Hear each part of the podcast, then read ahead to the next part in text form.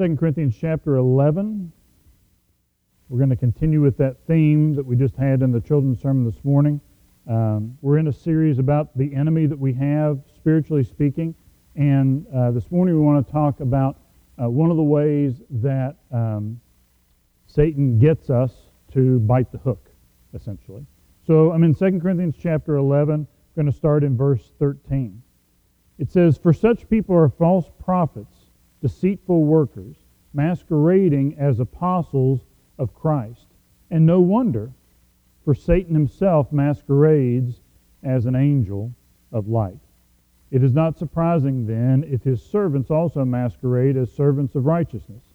Their end will be what their actions deserve. This is the word of the Lord. If you have your sermon outline this morning, we want to start uh, with an important idea that we're going to uh, delve into in, in depth today, and that is this uh, sin takes what is good and twists it just enough. Sin takes what is good and twists it just enough.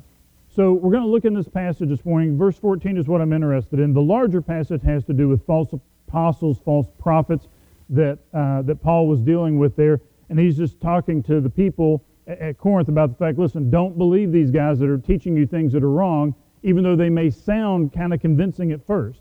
And as he notes in verse 14, this is what's important for us, that they are kind of following up on something that Satan himself does. And no wonder, for Satan himself masquerades as an angel of light.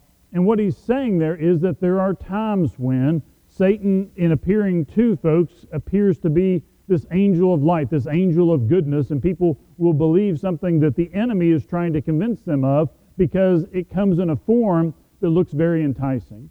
And that idea uh, of something coming from Satan that's not like directly saying, okay, I know this is wrong, but let's go forward and do it anyway, that goes all the way back to the Garden of Eden. You'll remember when Satan came to tempt Eve, he didn't say, listen, we, we, you shouldn't believe in God or uh, or, or you should just reject God. But instead, he just came with a question that, that just kind of twisted what God said just enough. He said, Did God really say that you couldn't eat from all the trees in the garden? Well, in fact, God had never said that. God had said, Don't eat from this one particular tree. But Satan twisted that a little bit, and within there also kind of put a can, can we really trust God in this? Uh, kind of a, of a twist to it, and, and it ended up going in a bad direction. And this morning, what we want to talk about, I want to look at several examples here in a second, is this is a way that Satan so often gets us to do things that are wrong. Um, it is that he takes that which is good. God is the creator of all that is good. God has given us this good world that now is fallen, but it was originally a good world. God has given us so many joyful things in this world that we are to have and, and that we are to receive as good gifts. And Satan doesn't just throw all those out and say, we're not going to do any of those. Instead, we're going to pursue these things that are bad. We're going to pursue these things that are evil. Because why? It would be like somebody fishing and just putting the hook in. And the fish is going to look at it and say, no, I'm not going to bite that hook. No, you, you have to have something that's tempting there. And so what Satan does, and this is really important, Satan takes so often something that is a good gift from God and twists it just enough so we still are have an appeal to, we still have a desire for that part of it that is good, but we don't realize or we don't pay attention to the fact that he has twisted a little bit to make it no longer that good thing, but rather something that goes in a negative direction. Now, I, have listed in your outline just examples and I've left a blank space because I want to go through a bunch of them uh, and I'll, I'll be quick about it. But this is so prevalent. Like, what we're talking about this morning is not something where we say, now, you're rarely going to have to deal with this, but in case you come up upon a situation, I'm going to talk about that this morning. No, this is something that happens over and over and over again in temptations. This is one of the major ways that Satan tempts us. He takes a good gift from God and then twists it just a little bit so we're still drawn to it, but it is no longer good in the sense of what God desired for us to have. Let's look at I think I have seven examples. Let's look at seven examples. I'll be brief about them, but I want you to see over and over again where this shows up. First example is, uh, is sex. The first example is sex. So sex is a good gift from God. It was God who created us male and female for each other that we might enjoy each other. It, sex was God's idea, and it is to be something joyfully received within marriage as, a, as an expression of the love that we have. So Satan doesn't go in that situation and say, sex is terrible, you should never pursue that, that's horrible. No, he knows that sex is a good gift from God and it's something that we desire because it's part of how he made us. What Satan does, here's the phrase again Satan takes the good gift from God and twists it just enough. What does he say? Let's give one example. Satan doesn't say, sex is terrible, you shouldn't do that. What Satan does is he says, sex is a great thing, but this whole idea that you have to wait until marriage to have sex, that's ridiculous. That's stupid. Who would do that? You should just go and enjoy sex with whoever you want to, whenever you want to, and it's not that big of a deal. Did you see what he did there? He took the good gift from God and twisted the truth of it just enough to turn it into something where we are pursuing something that is wrong. Now, why did God originally say that sex was to be enjoyed within the confines of marriage? Is it because is it because God is a stick in the mud who doesn't want everybody to have fun? No, it's because sex is a gift from God that is, that is something that is deeply meaningful and not meant to, to just be thrown around as though it doesn't matter that much at all. It is to be the joining of two souls as they come together physically. And as we think about that, it, it's something that, that we need to understand is a good gift from God, and God has given us the instructions on it because He wants us to enjoy it in a way that will bring true joy and goodness and not, like Satan is doing, tempting us in a wrong direction. Still on that subject, let's look at a different example uh, within that pornography. Pornography takes the good gift of God that is included within sex, which is our sexual desire, male for female and female for male. It takes that good desire that we have there, and then it twists it just enough to say, listen, you don't need to, to be concerned about the other person. You don't need to be concerned uh, uh about taking care of them. It's just, it's all about you and your pleasure. And that's the only thing that matters. Sex is a bigger industry in America today than the NFL, the NBA, and Major League Baseball combined. People spend more money on pornography in America today than every single movie that is released to the box office in a normal year. I realize last year was unusual, but in a normal year, all the money that we spend at the box office on every single movie that comes out to movie theaters, Americans spend more money on pornography than all those movies combined every single year. Why? Because there is this good desire within us for sex, and Satan comes and he twists it just enough to say, you don't have to do it in the ways that God said to pursue it within the confines of marriage. Pursue it in another way. And that gets us down a path of temptation. Second example is this. Not only does Satan do that with, um, with sex, he also does that with belief in God. Belief in God. Now, there are sometimes where, where people will say, you know, you, you should be an atheist and you shouldn't believe in God. But that's a relative minority of people. What does the majority of people do that is pleasing to Satan? Satan doesn't say, don't believe in God. What he says is, okay, it's okay to believe in God, but this following Jesus stuff, that's, that's a little too much. This whole reading the Bible every day thing, come on, that's a little extreme. This whole being passionate about following God and everything and making Him Lord of your life, so that he's the one that gets to make the decisions. Come on, you need to be your own boss. It doesn't bother Satan one bit if you say you believe in God if you're not a follower of Jesus. Why? Because what God what Satan has done there is take God's truth. You need to believe in God. You need to believe in Jesus. And he doesn't say reject that. He twists it just enough. It's okay to believe in God, this vague, warm, fuzzy uh, grandfather in the sky. That's okay. Just don't get down to actually doing what Jesus said. And in so doing, he has tempted us to do something that is wrong by taking that which is good and maneuvering just a little bit off. Third thing, trying to be as brief as I can, but I'm not doing a very good job. The third thing is uh, the world was created to be good. The world was created to be good. So when we go back to Genesis, as God creates the world, um, he says, and it was good. So the world in which we live, it is fallen now, but the world was originally good. And so when we look around at the physical world, we don't say, like some other religions, you know, everything that is physical is bad. We believe that everything was created by God, and He is in the process of not only redeeming us, but Romans tells us, redeeming the world itself. And so what Satan does there is he doesn't say, now all the material things are bad, you shouldn't pursue any of them. But instead, what he says is, all those material things are good, and it's worth pursuing them in your life as the goal of your life. What country does that better than any other country? America. We are consumed with materialism, and we live in a country where we are constantly told, you know what would make you happy? More stuff. You know what would really satisfy your soul? That brand new iPhone that they just came out with. You know what would really just fill your heart to overflowing? If you went to the mall and spent $500 on a shopping spree, that would really make you happy. Again, it's not that physical things are bad because the world that God created is good. It's that Satan twists it just enough and says, not only are they good, but you can find your life satisfaction if you pursue those things. The things of this earth are good, but they're not where we find our soul satisfaction. That is in Jesus Christ. Satan takes a truth and he twists it just enough. Number four is um, having meaningful relationships having meaningful relationships. We were made as social creatures, and we are supposed to, as social creatures, uh, have those interactions with everybody.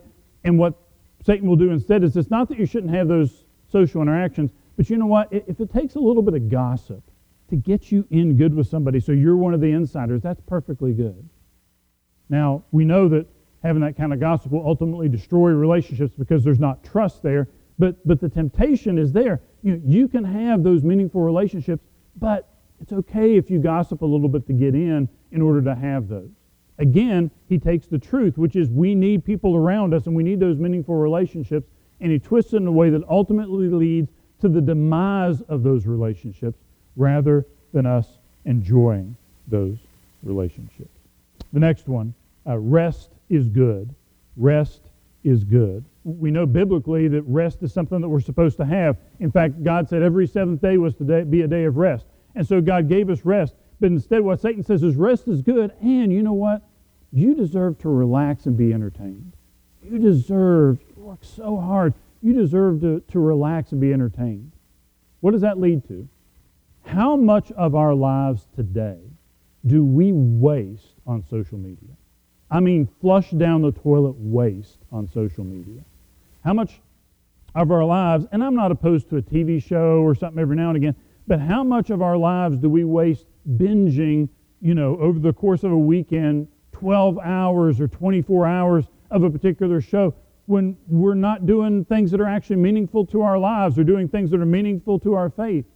Rest is good, and Satan takes that and he twists it just enough. Rest is good, and, and you deserve, you deserve to just kick back and enjoy without doing anything worthwhile at all. You deserve that. And so just sit there and scroll for hours. It's okay. just sit there and, and binge that show. It's okay. And he, has, and he has us wasting our lives by taking that truth that rest is good and twisting it just enough that we end up pursuing all these stupid things. And then the last one, and I want to get into three points on how we respond to this the, the seventh one, and there are a lot more examples. In fact, I cut three this morning for the sake of time.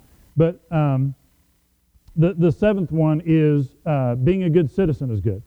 Being a good citizen is good.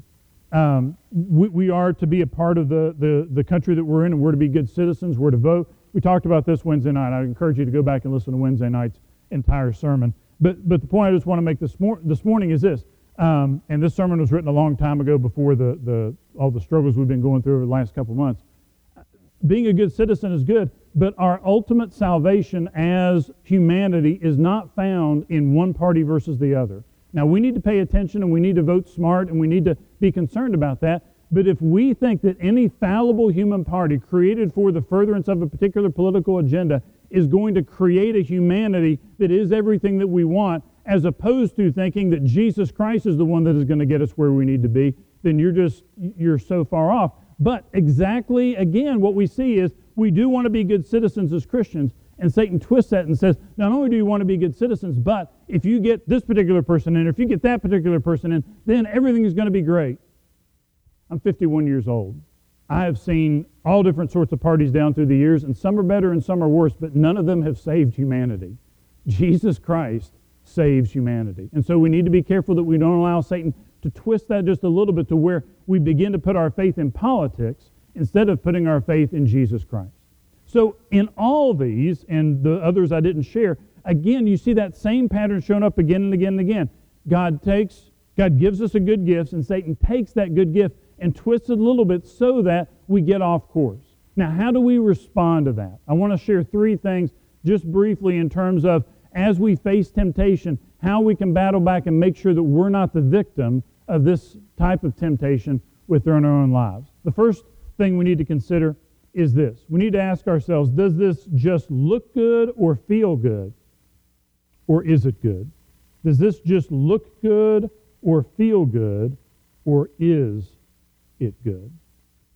What God has given us in Jesus Christ, it's not the easy way, but it is a good way. It is the good way. In John 10 10, Jesus says, I come to bring you abundant life. When we have Jesus Christ, we have joy and love and peace that, that no one else can give. Over in Galatians uh, chapter 5, I've listed these verses in your sermon outline. Uh, over in Galatians chapter 5, it talks about the fruit of the Spirit and all those good things that come into our lives whenever we have Christ as He begins to make us like Him.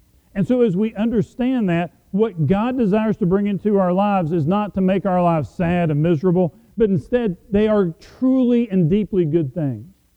And this is where people get off track. And, and this is where what we're talking about this morning with Satan twisting that causes people to be confused. And, and this is why. A lot of people presume if there is any good in something, that must mean it's from God. And so when they see something that, you know, okay, I, it kind of had a negative consequence there in a way, but, but there was this good desire within me then, then it, it must be good in some way, right? And so, therefore, I guess this is what we're supposed to pursue. And they don't see that what God has done or what Satan has done is take God's blessing and twist it just a little bit so that we go in the wrong direction. Two examples of that. How often, this is, it, it drives me insane how often this shows up. Let's talk about a couple of examples of, of what we just shared a moment ago. Talk about sex again for a second. So, people are in a relationship and they end up having sex before they get married and it's a joyful thing. Why? Because God created sex. And so even though they are enjoying it within the confines of a, of a relationship they shouldn't be because they're not married yet, there is joy in that in the sense of the, the physical pleasure. And so they presume, you know, w- when we're having sex, it's so wonderful, and so therefore this must be good. It feels good, so it must be good, right? No. It, it's the twisting of a gift that God gave. Think about this for a second.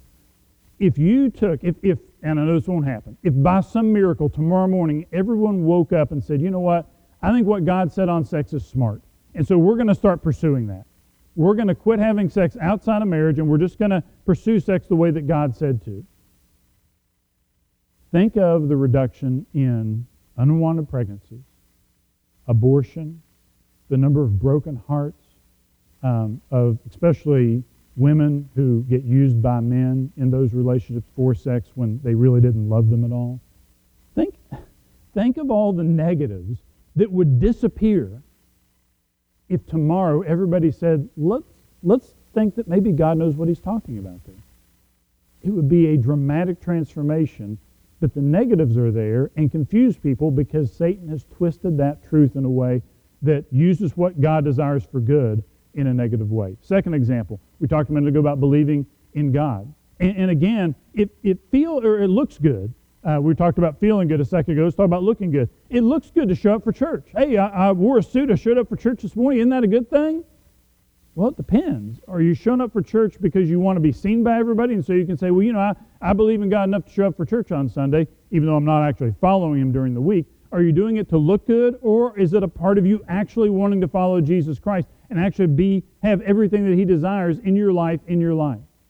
If it just feels good, or if it just looks good, but then when we actually do it, there's some good there, but there's also a bunch of negative consequences, then maybe we are allowing Satan to trick us into using that which is good from God in a way that leads us in the direction of temptation. We need to be careful that it doesn't just look good or feel good, but that it actually is good in our lives. Second thing is this. The second point to avoiding this is you need to look for the hook. You need to look for the hook. This goes back to what we were talking about a minute ago with um, uh, with the example of the, the fishing rod.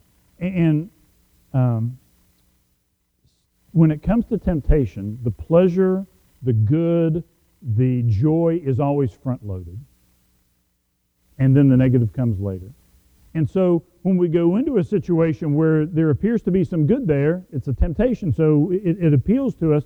We need to be careful to look for the hook and see if there is some negative that's also uh, going to show up there. One of my favorite examples of this is, and we didn't, we, we kind of talked a little bit about this, but I didn't really get into um, uh, indebtedness. That was one of the things I was going I was going to talk about, didn't have time to. But one of my favorite examples of this is when let's just use furniture stores for a second. When furniture stores come on, when you watch their commercials, and what a great offer! Six years, same as cash. Isn't that awesome? They're going to give me that furniture and let me pay for six years on it, and it, there'll be no interest. It'll be the same as cash. Aren't they generous? Well, why do they give that offer? They give that offer because what they have done in the in the way that they've set that up is you have six years same as cash. That is six years with no interest. But if you don't pay it off in six years, then as soon as that goes, the interest starts retroactively from day one. So you're actually paying interest on the whole amount um, because you didn't get it paid off in six years. What percentage of people don't get it paid off in six years? About 75 or 80 percent. Why are they making that offer?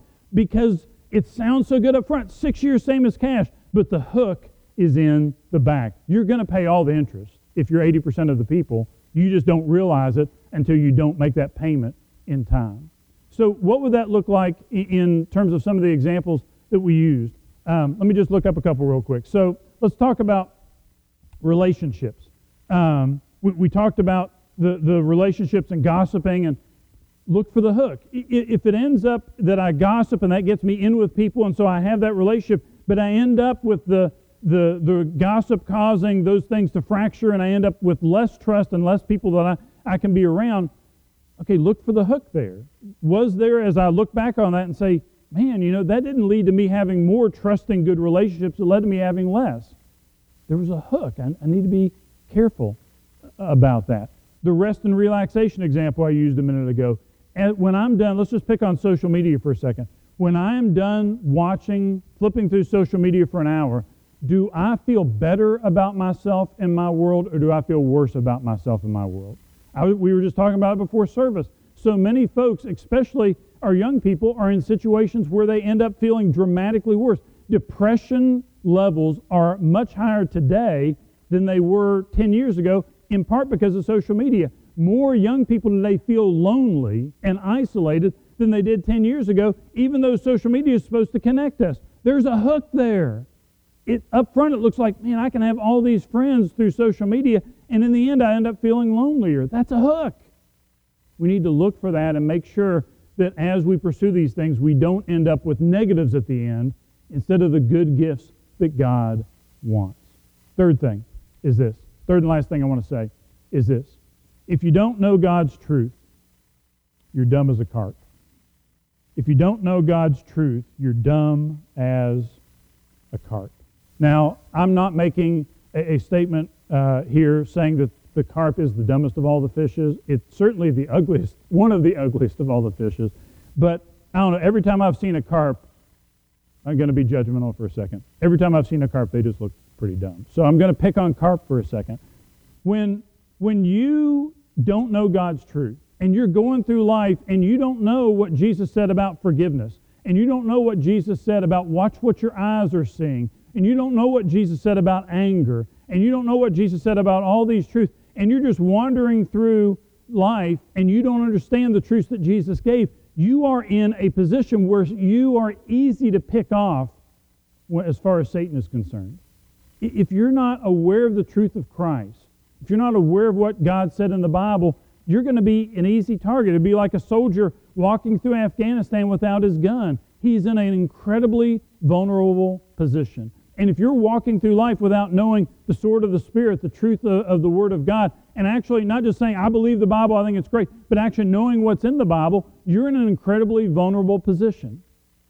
For some of you this morning, as I was talking about, I'll, I'll pick the first example I used for some of you watching this morning, as I was talking about sex and talking about what the Bible says about that, that was the first person that you have heard say that in forever. Why? Because everybody you're listening to on TV and, and in podcasts and on radio, they're all saying the exact opposite of what I said. And if you're not in the Word to say, okay, this is what God said, sex is a good gift, but it's to be enjoyed within the confines of marriage, you're getting barraged by all these other voices that are pointing you in the exact opposite direction. And if you don't know the truth of God, you are a sitting duck to be taken in a direction that Satan wants you to go. Because all he has to do, main point, is just twist it just enough. And you're like, hey, that feels good. Let's go after it. And not only do a ton of the world pursue, to use that example, sex in ways that are inappropriate, but a ton of the kids that are rising up in the church because they don't know the Word of God. And sitting in a pew for an hour on Sunday morning is not the same thing as being a follower of Jesus Christ. What I want to warn you this morning as we're going through this series on the enemy is that many of us are in a situation where we are being tempted day in and day out, and we don't even fully realize what he is doing to get us to go down that path. We need to understand Satan will take the good gift of God, twist it just enough so that it sends us in the wrong direction, and we buy into it because there is something about it that looks or feels good. This morning in your own life, whether it has to do with your anger, your materialism, your sex life, whether it has to do with your relationships, whatever it has to do with, it may be one of the things I mentioned this morning, or maybe something else that the Holy Spirit has brought up to your mind. Where this morning are you living with the negative effects of sin in your life because you are allowing Satan to make you believe that something is good when he has really twisted the truth of God and made it just look good or feel good?